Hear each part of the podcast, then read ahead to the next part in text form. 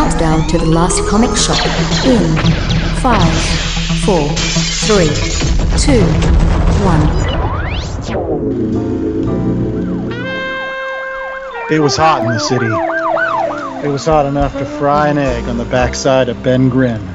I was sitting in my office staring over a stack of Rom the Space Knight that I picked up in a dollar bin when it came walking in. All glad. Sorry. It was a tall drink of water, about 200 pages. Would you like Came. some water? Came in telling a tale of woe about betrayal, mistrust, deception, and ultimately murder. I couldn't lie, there was something European about it. I've been a pee and I've had too much water. It's really hot outside. And uh, a certain animal magnetism that just grabbed hold of me. So I decided to take the case. But it was that time that I remembered what my former partner Jay Scott had told me once. Forget it, Andy. It's just the last comic shop.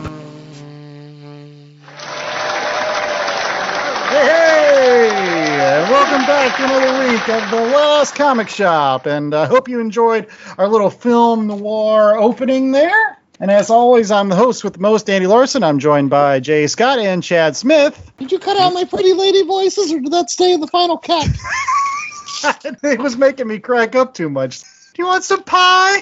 Just like noir, the pretty ladies you're always getting cut out of the picture. That's right. Unless you're the femme fatale, then you survive the whole way most of the time. You're the one Or the that, like- gun mole. Or the ah, those gun malls. It's always about a dame in these comic books, especially when you're talking about film noir. And on today's program, we are doing another film noir comic book. This one is a particularly interesting one. It comes from J.A. Scott. It was his pick this week. It is Blacksad.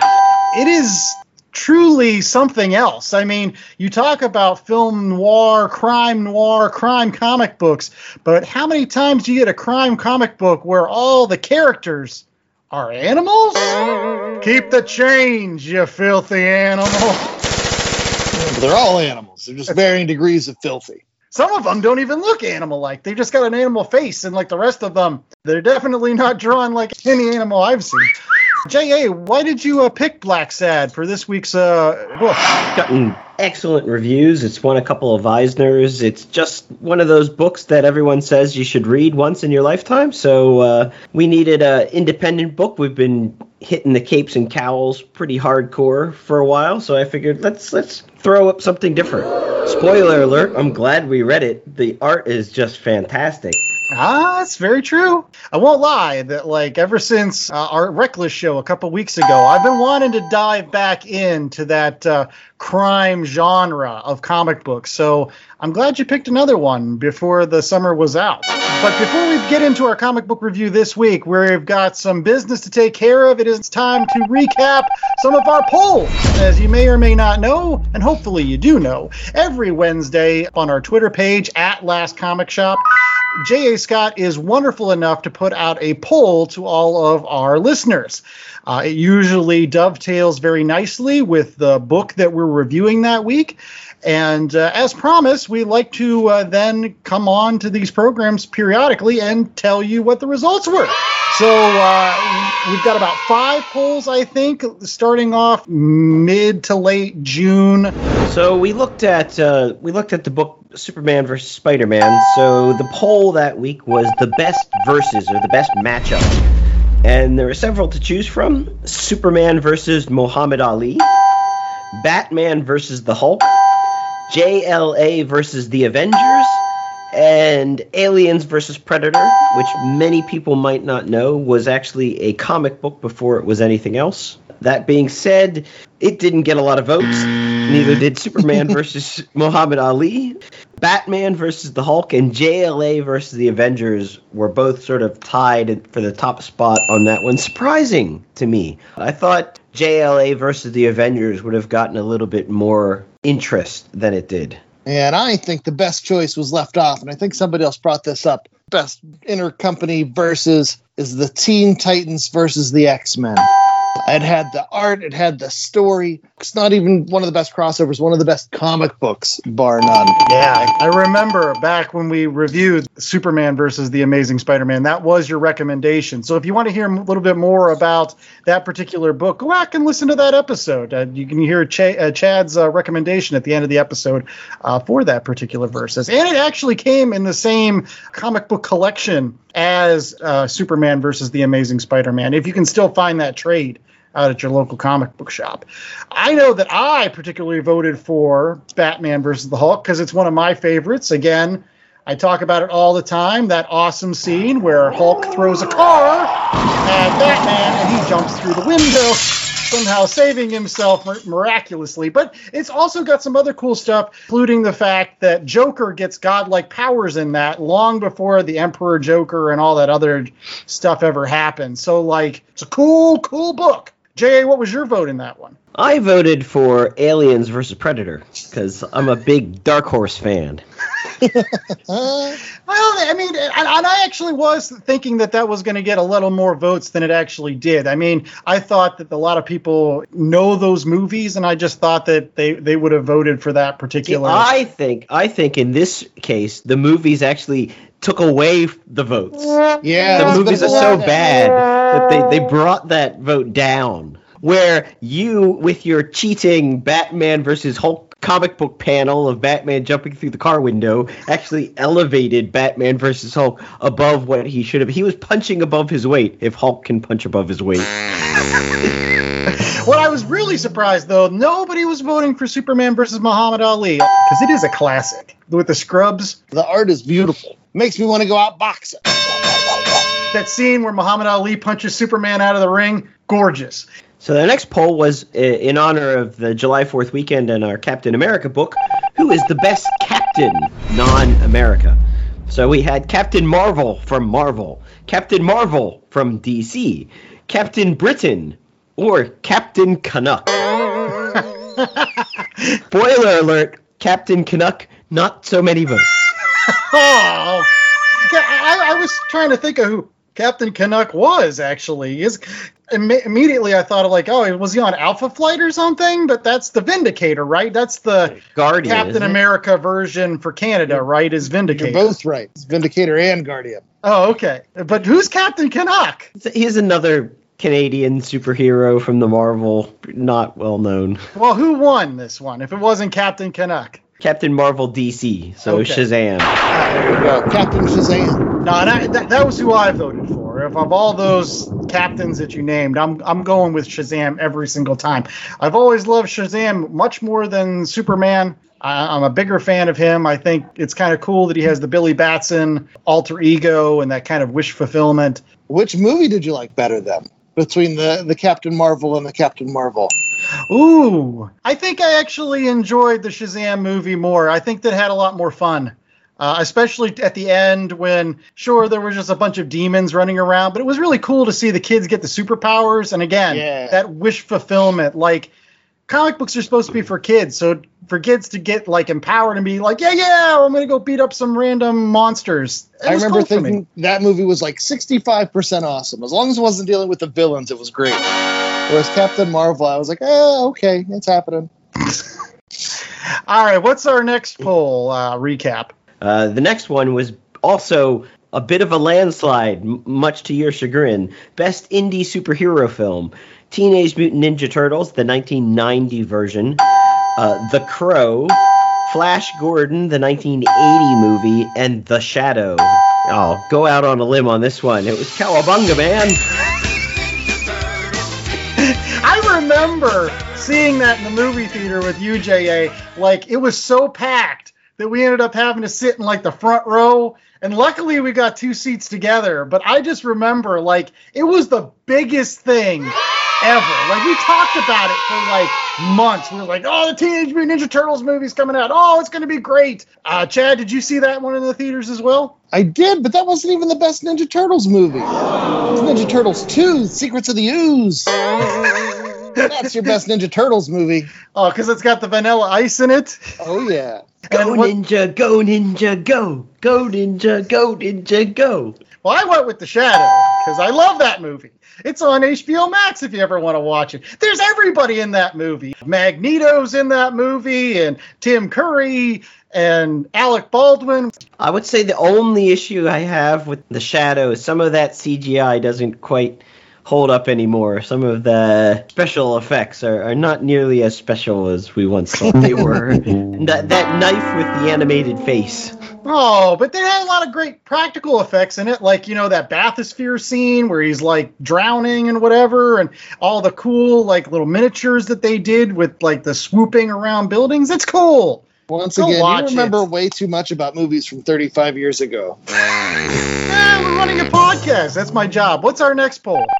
Best superpower: flying, super strength, energy projection, or lock picking. Apparently, not a lot of listeners care about breaking into houses. Oh, but see, that's every single time you play any sort of RPG, that's like the one skill you always have to get is lockpicking. That and like some sort of hacking skill. Because you always need it. You're like, I got to break into this thing and steal the treasures. It's the only way I'm going to get the equipment I need. So useful, but you're right. It's not a really great superpower. Uh, Chad, what was your pick in this one? I I think I went flight, but honestly, I feel like if flying was like running, like if you could fly at the same rate that you ran somewhere, it would be practically useless. Yeah, I flew three miles to the store, and now I need to sit down for a day. Like, well, it's not like you're flapping your arms or something. Like, Well, why not? That's what birds do. You'd have such massive delts, and you'd be able to tell so many terrible jokes. Oh, I just flew in from Albuquerque, and boy, are my arms tired.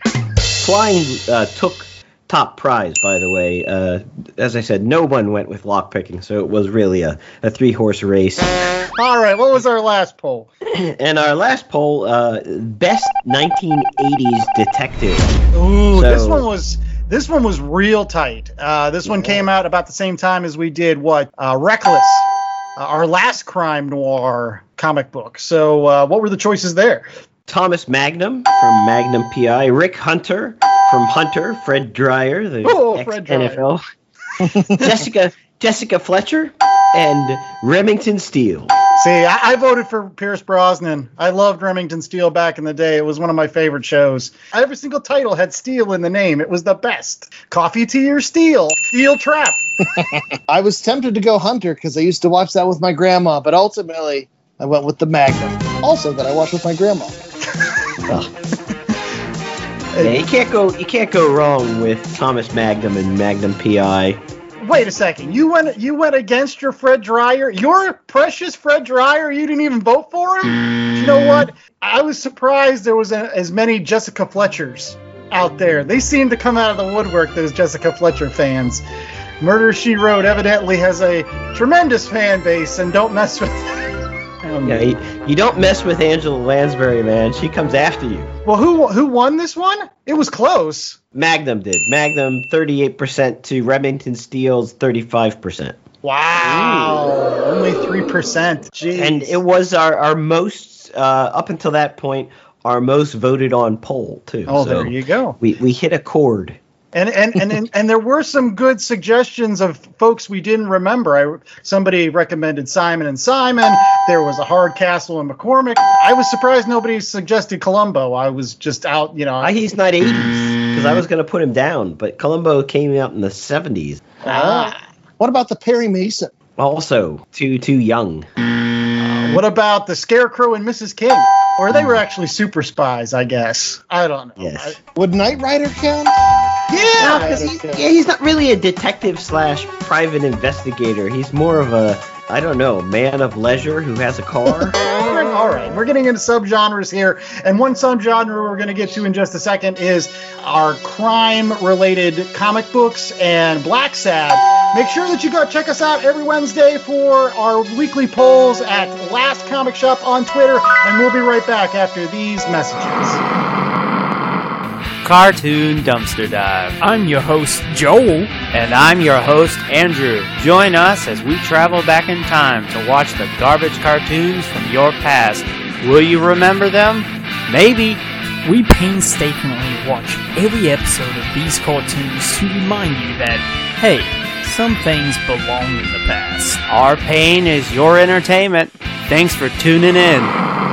Get ready for the new sitcom Forza Crown. Everything was coming up roses for Bradley and Cameron until. I could just lie here with you forever. I think we should see other people. And as if that wasn't tragic enough, The rent has gone up higher than annual passes at Disney World. but they have a plan. Turning this place into a brothel. could get a roommate. Enter Allison and Dylan. Your endless sexual escapades. Whole new meaning to home office. Join these 30 somethings as they face the challenges of balancing careers and dating after 29. Coming soon to a podcatcher near you.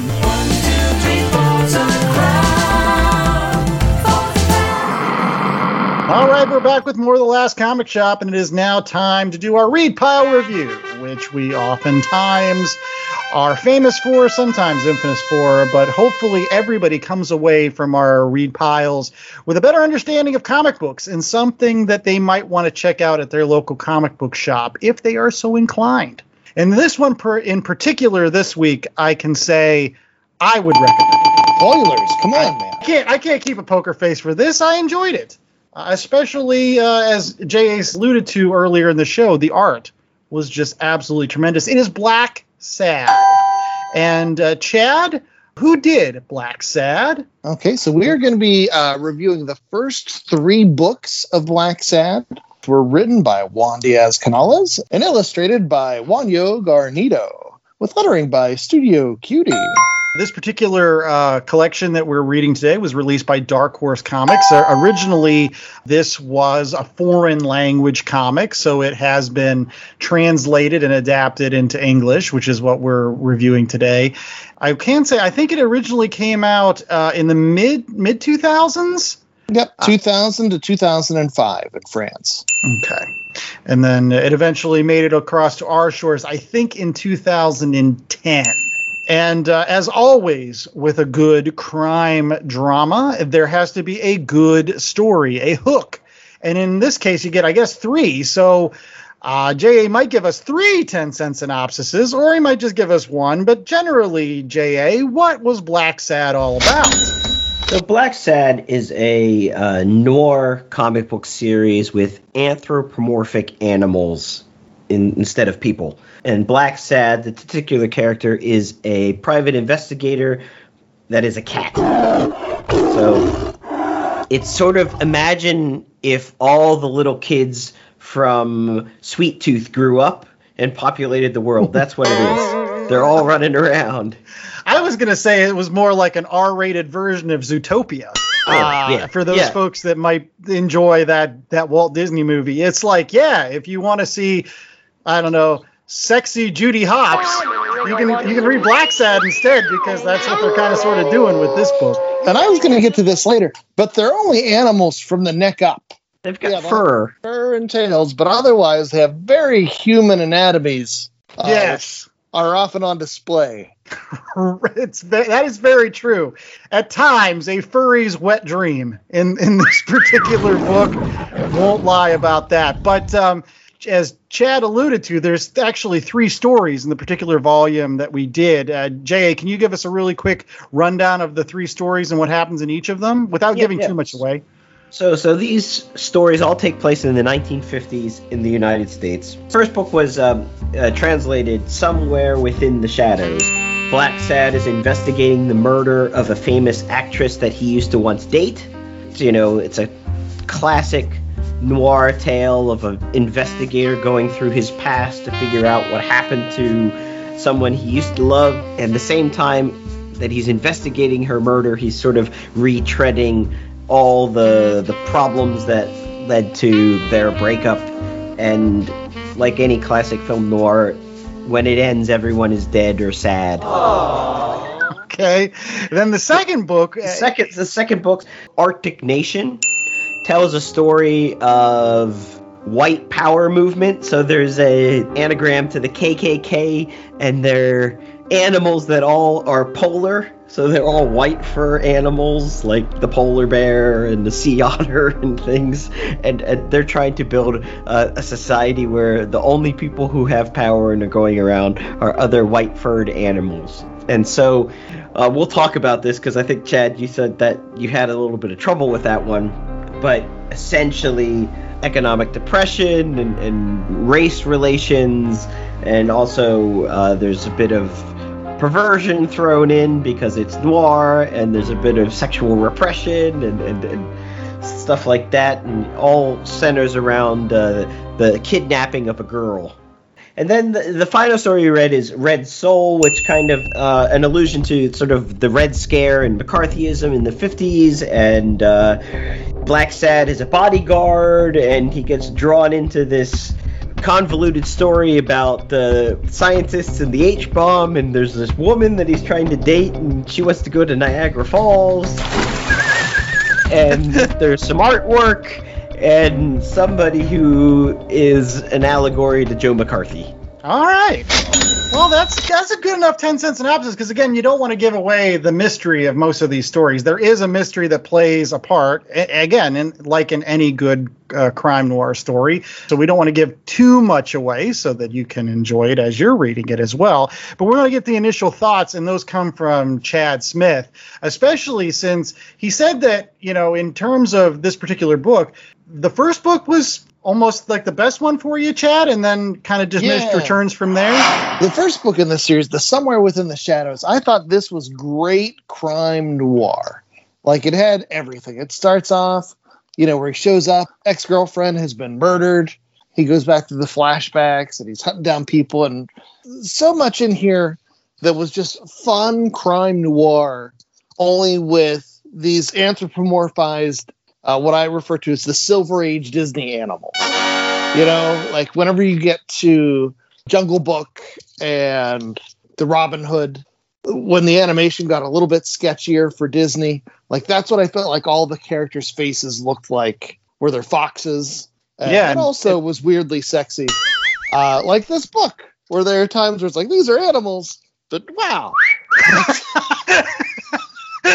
but that part was it was just fun, and he, you know, the there are people coming after him. And the guy has the snake head. Like that was really cool to watch. And then Actually, it was like a common theme throughout the entire series of books. Like, like the hitmen and things, they were all like more reptilian in nature, like they were snakes or turtles or crocodiles and yeah, stuff. they were cold blooded. They they had that bar, you know, the, the cold blooded bar where the one I don't know if it was a rat or a ferret was trying to come after Blacksad and get, walks into this bar and like no hairy people like you in here, you know, and all these cold blooded animals stare at him. Yeah, it was neat though because it seemed like you know, as an aside, uh, every single time that they got a character, like they found an animal that perfectly fit that character's personality. Like, I, I mean, they had bruisers that were giant bears or rhinoceroses, you know, and of of course that's kind of like again your allusion to to Robin Hood. But I was kind of like, yeah, these all make sense. You know, even Blacksad being the panther from the Jungle Book. That's what Blacksad looks like. He's just like a, a much more muscular version of it.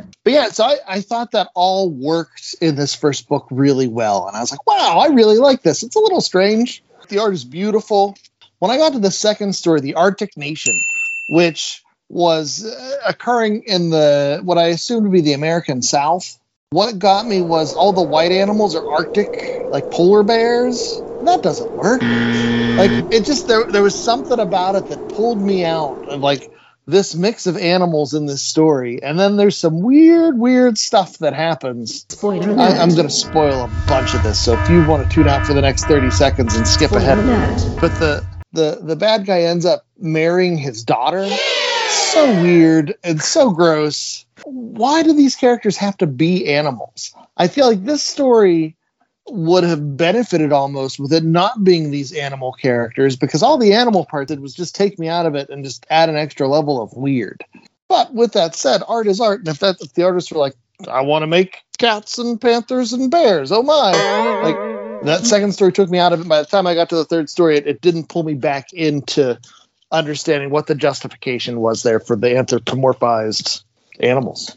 Well, I think it, it, it makes you remember the stories. It makes them that much more memorable. And I think that's why that, that middle story is harder to digest because it's really slamming up against sort of some uncommon truths. There's, there's the black and the white does. I guess they're does. You're kind of confused because they look like sexy women, except they've got ears and, and tails and, and why? How am I supposed to handle this and deal with this? And at the same time, you're, working through what the story is trying to tell you. I think that's what adds to the power of it. Because if it was just a normal human story with human characters, it would just be this, you know, oh, that's your sort of typical noir fare that's weird and has, you know, sexual DVC and all this other stuff. But now you've got it with animals, so it's, a whole nother level of. I, I kind of agreed with the second story because, again, for all intents and purposes, it's kind of like Chinatown. Chinatown has a very strange kind of sexuality thing going on if you've ever watched that particular movie with daughters and fathers and all that other stuff and this is very similar to that. So i feel like if it had not been done with just animals if it had just been another you know bunch of humans i would have just been like eh that was just a ripoff of chinatown and i've seen that already. But with the animals again it, it allows the author i feel to tell certain like hard truths with this kind of sheen over top that you're like, okay, they're animals, so we can we can have a little bit of distance from these really kind of uncomfortable topics, right? See, that's I, I, think the animal it was just a metaphor that didn't need to be there, and then I'm like, well, why are the bears palling around with these animals? Like they're natural predators, and like the, just the combinations didn't make sense to me. And then like I'm worried about that. When meanwhile, there's this weird story of perversion and all this other stuff going on. One thing that you never see in these anthropomorphized comics is there's never insects. They get the short shrift. That's true. There were bugs, but they were stapled to the the collector's Right. They were book. they were they were normal sized bugs, and the guy was putting pins through them. Wouldn't that be murder if you're in an anthropomorphized world? Yeah, Still wouldn't murder. those uh, wouldn't it wouldn't they just be lunch? Like that was the thing. Like I, you never see them eat.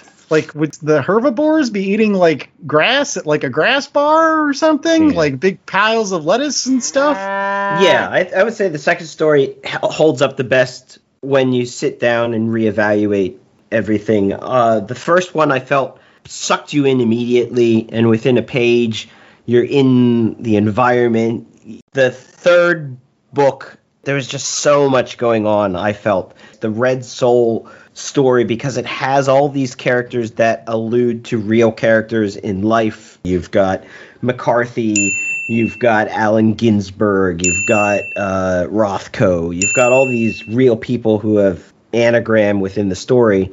It's harder to read if you don't know who those people are. To me, that took me out of the story a bit because I felt like, oh, I've got to go look up Wikipedia. Oh, isn't that from Howl? And who are they trying to have him be? Now I I I like that third story the most just from a you know an artistic perspective, just simply because I felt like it had a lot of Easter eggs. Like the story, there's paintings involved and whatever. That that all kind of lost me, and I was paying more attention to like, oh, they drew Adolf Hitler like a cat because that's what they did in Maus. And I was like, yay! I know some things. Like they made the Nazis look like cats, just like in Maus. I was like, all right. But I will agree that like uh, the second story for me was my favorite. It had a lot of twists and turns, and I kind of really liked uh, Weekly, his sidekick that's introduced in that one, as kind of like a I don't know, he's a ferret or a weasel, something like that. But he works as a tabloid person, and he's kind of like that Scoops, uh, you know, that news hound kind of character that always should appear in some sort of crime noir as a good friend of the private detective, give him that little little bit more information. But yeah, I um, found myself trying to compare this book to anything else that I'd ever read before, and um, it actually was really hard. And I think it was because of the animals. That animal factor threw me for such a loop, and it was very cinematic in the way that it was drawn, and you could see this being like scenes in a film. I was going to say cinematic, I would agree with, but not realistic. Like animals don't emote like that. Like, think of the live action Lion King movie. The problem is, you know, animals don't show Disney style emotions, and so you just had animals with these dead stares looking into the camera. And so it seemed like Blacksad got all the great romance scenes too, like uh, in Red Souls when after he saves her from some FBI agents, like they're hiding out together, and that's not my style, and they have this really passionate kiss, and I got the feels. Like I was like, oh, oh, So in that second book, what did you think of the fact that they were doing it doggy style? The dog was doing it doggy style. I won't. I, there were certain scenes in this thing I was like, this is this is, this is a little hot. There's certain scenes I turn the page and then we'll look around, make sure that my kids aren't close. I know. Yeah. He's like peeking through the window and she's getting railed from behind. I was just like, oh my god. But it's true to life. It's true to form. It's everybody just looked the way that they were supposed to, and it just brought a certain level to this book that is unlike anything else I've read. And that's good art. Yeah, and I think Chad mentioned it. It sort of it does feel a bit sort of like those Disney films of of an earlier era, the Jungle Books, the Robin Hoods, where every character, the animal that they are, fits them perfectly in personality. And I think it's that because that's the personality that we've imbued in some of these animals. So you know, like reptiles and lizards and and and cold blooded animals are, are the underworld and and you've got uh, a rat is the like the spy on the street going around and then the police chief is a, a german shepherd Yeah, don't forget And- the canine cop. Again, and between the animals and like whether it was the romance scenes or the fight scenes, like every action scene was just gorgeous to look at. Like there's one scene where Blacksad like crushes these two goons with a fire extinguisher. Boy, was that awesome to look at. Like it was like you could feel like the teeth just rattle out of these animals' faces when he cracks them because they, they did a number on him earlier, so he's getting a little bit of revenge with getting the jump on these two guys. Uh, whether it's that, whether it's some of the gunplay. I mean, Blacksad is again very much like Ethan Reckless from the Reckless book. He is capable of handling this situation. So very classic in terms of what you want a hero in one of these crime noirs where he can really handle his own business. So much of that is conveyed through the art. It came through in the eyes of the characters, the way they looked at each other or glared at each other or they snarled or, you know, there's that one scene at the end with with the smirk. This artist is just incredible in terms of how much he emotes. And the the colors the colors are just beautiful. It's it, the whole thing has this really muted sheen. There are a lot of browns and ambers used. I mean even Blacksad he's black but he doesn't you know it's not like a harsh black color. It's almost like the whole thing was done with pastels or watercolors with a really light touch. I think the color really brings out the art had they done it with a more vibrant color palette, it wouldn't have worked. It would have been sort of jarring. So it feels like you know, like neo noir films or, or early colorized film noir where the colors are very muted, as opposed to say like the Dick Tracy movie where everything is really shouting. Right. No, for sure. And they it suits the scene and it goes back and forth sometimes between scenes where it'll be, you know, those blues and then it'll go to the oranges or the ambers and like it fits the scene that it's portraying beautifully. I totally agree with the colors. Good call on that one. And if you want to hear more of our good calls on things, make sure that you stick around after these commercial breaks for our rating of Blacksad. Will it be a good call? Will it be a bad call? We'll see. Stay tuned. Hi, this is Two Girls on a Bench. the podcast. So we're two writers who tend to procrastinate just a bit. We like to snack, we like to talk. We don't have time to write, but we have time to do this podcast. We certainly do. Join us on the bench. Listen in. At number two, Girls on a Bench. Hey, this is Ken M. Padawan J. Coach Duffy. From the Ocho Duro Parlay Hour podcast. Every week, the ODPH is talking sports, movies, TV, comics, and more. It's always a parlay of topics on each episode. You can find the ODPH on Apple Podcasts, Google Podcasts, iHeartRadio, Spotify, Stitcher, Podbean, and wherever you find great podcasts, such as the one you're listening to right now.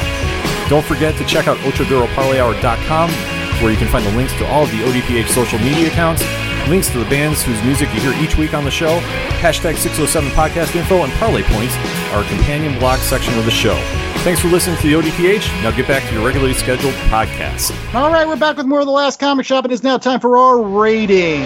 where we have an opportunity, regardless of which part of the Atlantic you're from, we're going to say, hey, you made a comic book, and we are going to give it a numerical value. Because that's what our show's all about. At the end of the day, we got to give it some sort of rating and say, hey, is this worth our fans checking out at their local comic book shop? So, JA, what is our rating scale for this week?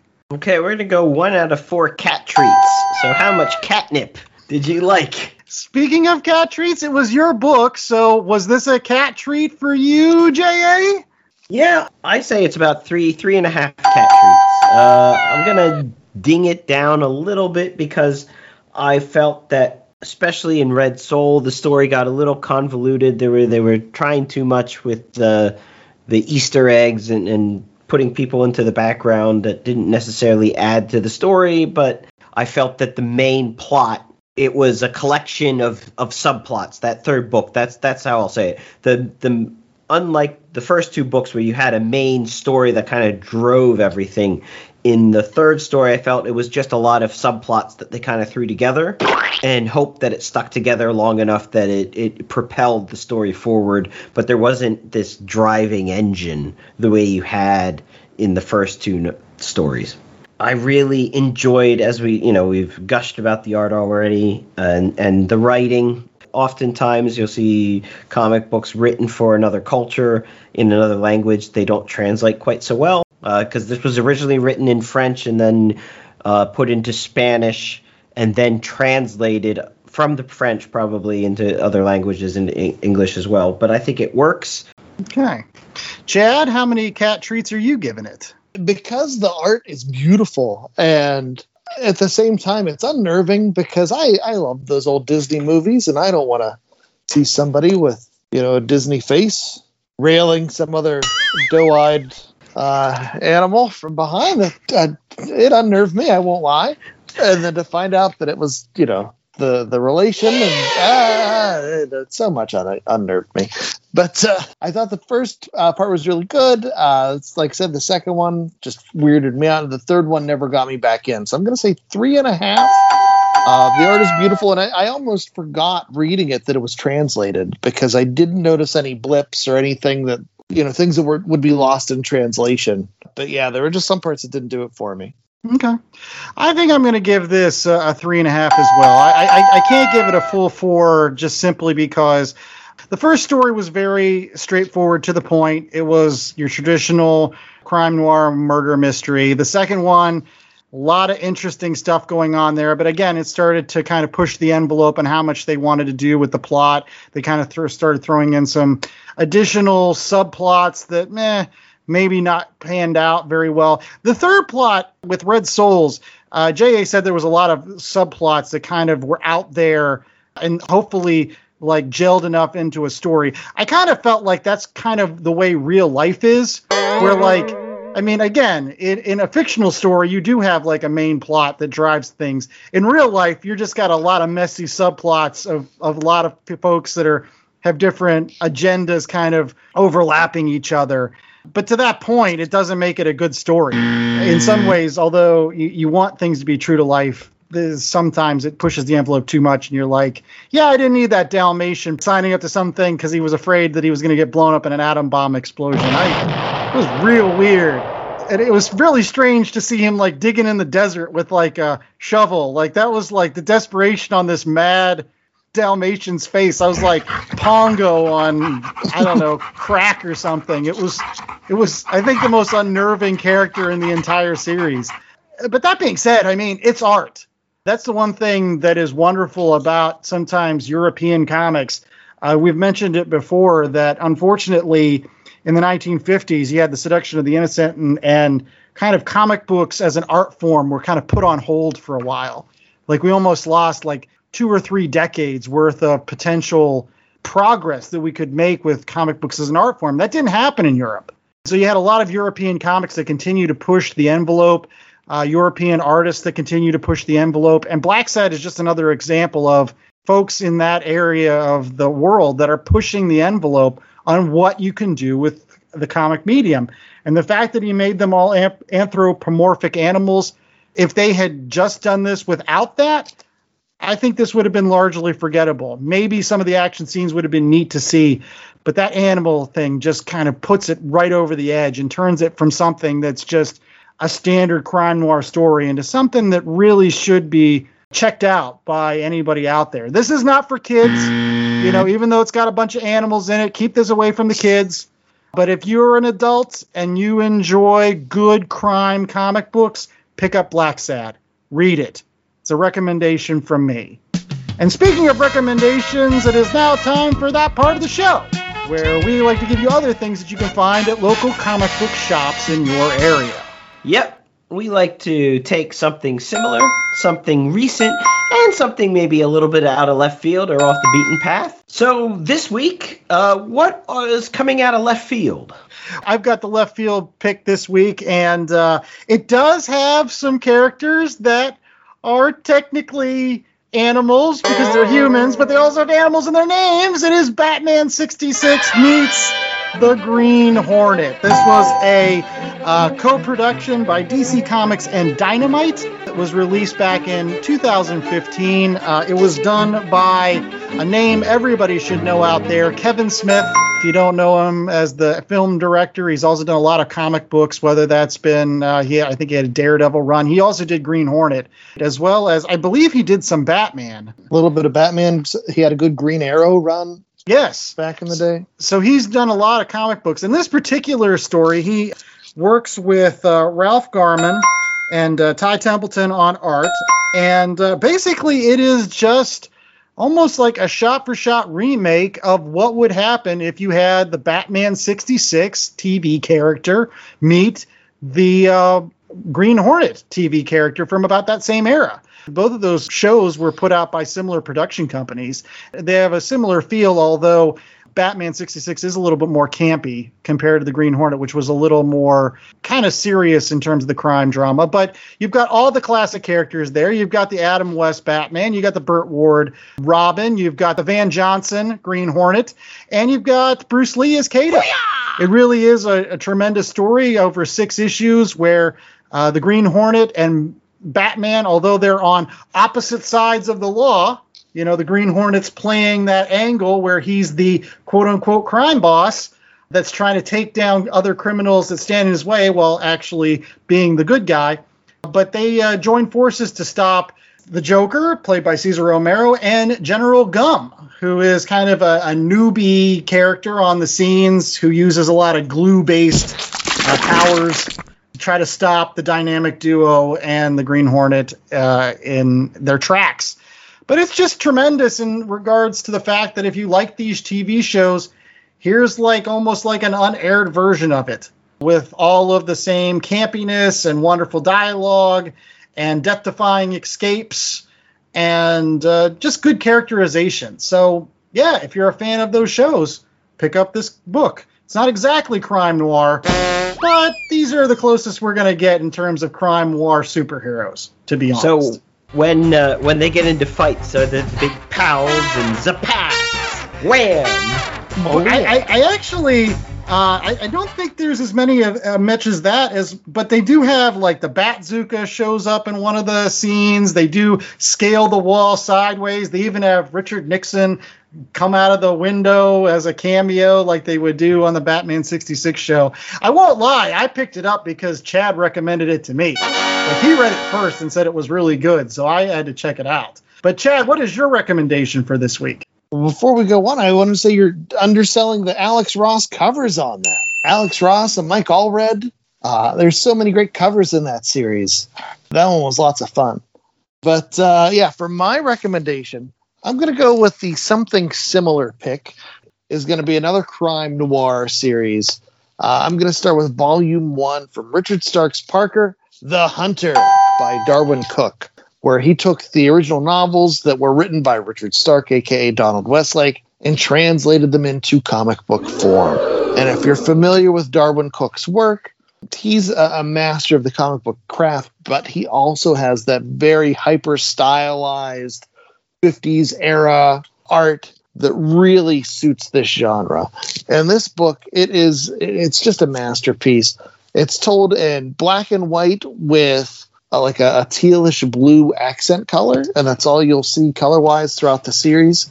But it has everything you want in a crime noir story. It has dames, it has the, the criminal who had a job gone wrong, and now the people are double crossing him, and he's double crossing them, and he's going through his old connections to hunt people down. And it's so much fun. Uh, if you have not checked out the uh, the Parker novels by Darwin Cooke, I highly recommend them. It's crime noir at its best. Do you know how many uh, books are in that series, Chad? So there are four, uh, which I realize I don't have the fourth one yet. I have the Hunter, I have the Outfit, I have the Score. I need to pick up Slayground still. But uh, I'll be hunting that down at my local comic shop. But we have more recommendations, don't we?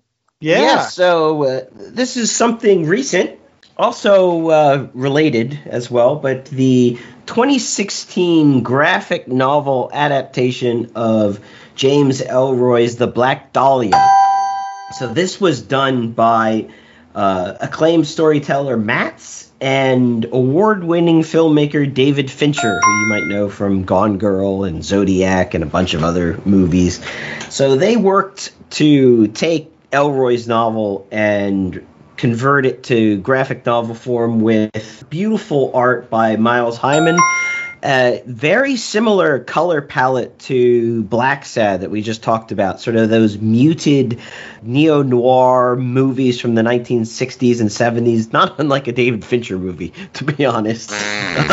Washed out uh, look. And this tells the story, of course, of the Black Dahlia LAPD in investigating the mysterious and brutal murder of a young woman and their obsession to solve the murder and, and all the dark turns and, and you know sort of the gritty underworld uh, around Hollywood. What happens when you get obsessed with something and how it can destroy you and, and turn you in from this shining beacon of hope to a bitter twisted dark person it's really well done it's great to see somebody take a, a really well done novel turn it into a graphic novel and both preserve and go beyond what the original book could do. It's uh, available on Comixology Unlimited. If you want to, if you have a subscription to Comixology, you can download it today.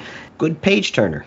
All right. Well, as always, we hope to uh, fill your comic book shelves with tons of page turners, and uh, we do that every single week.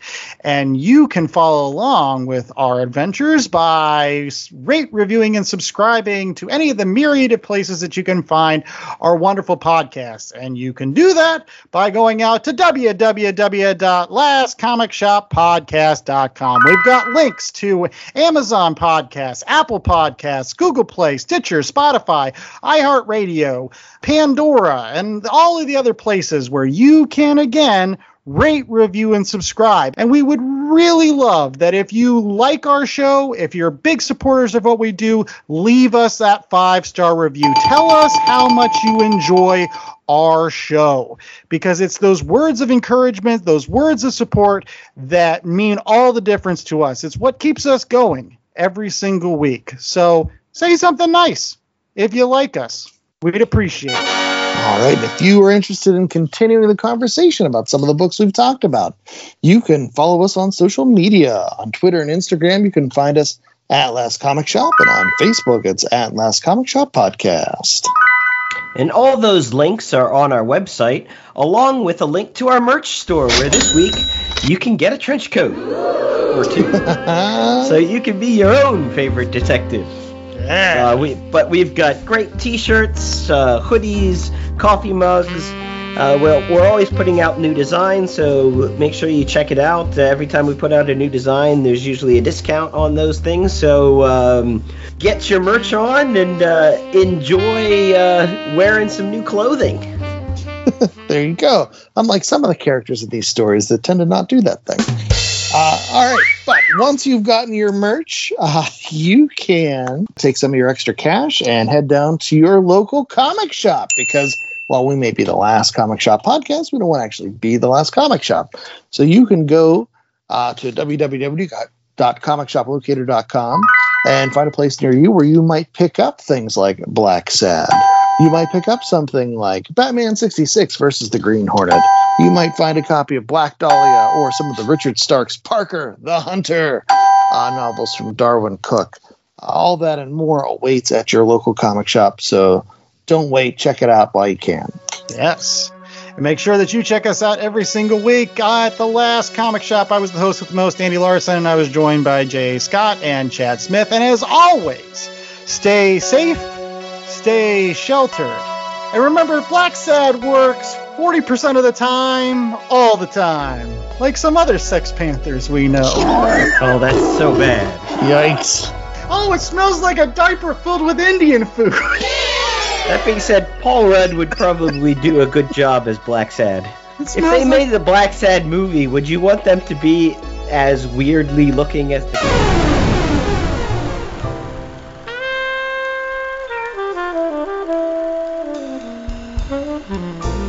The Last Comic Shop was a 2021 Black Angus production.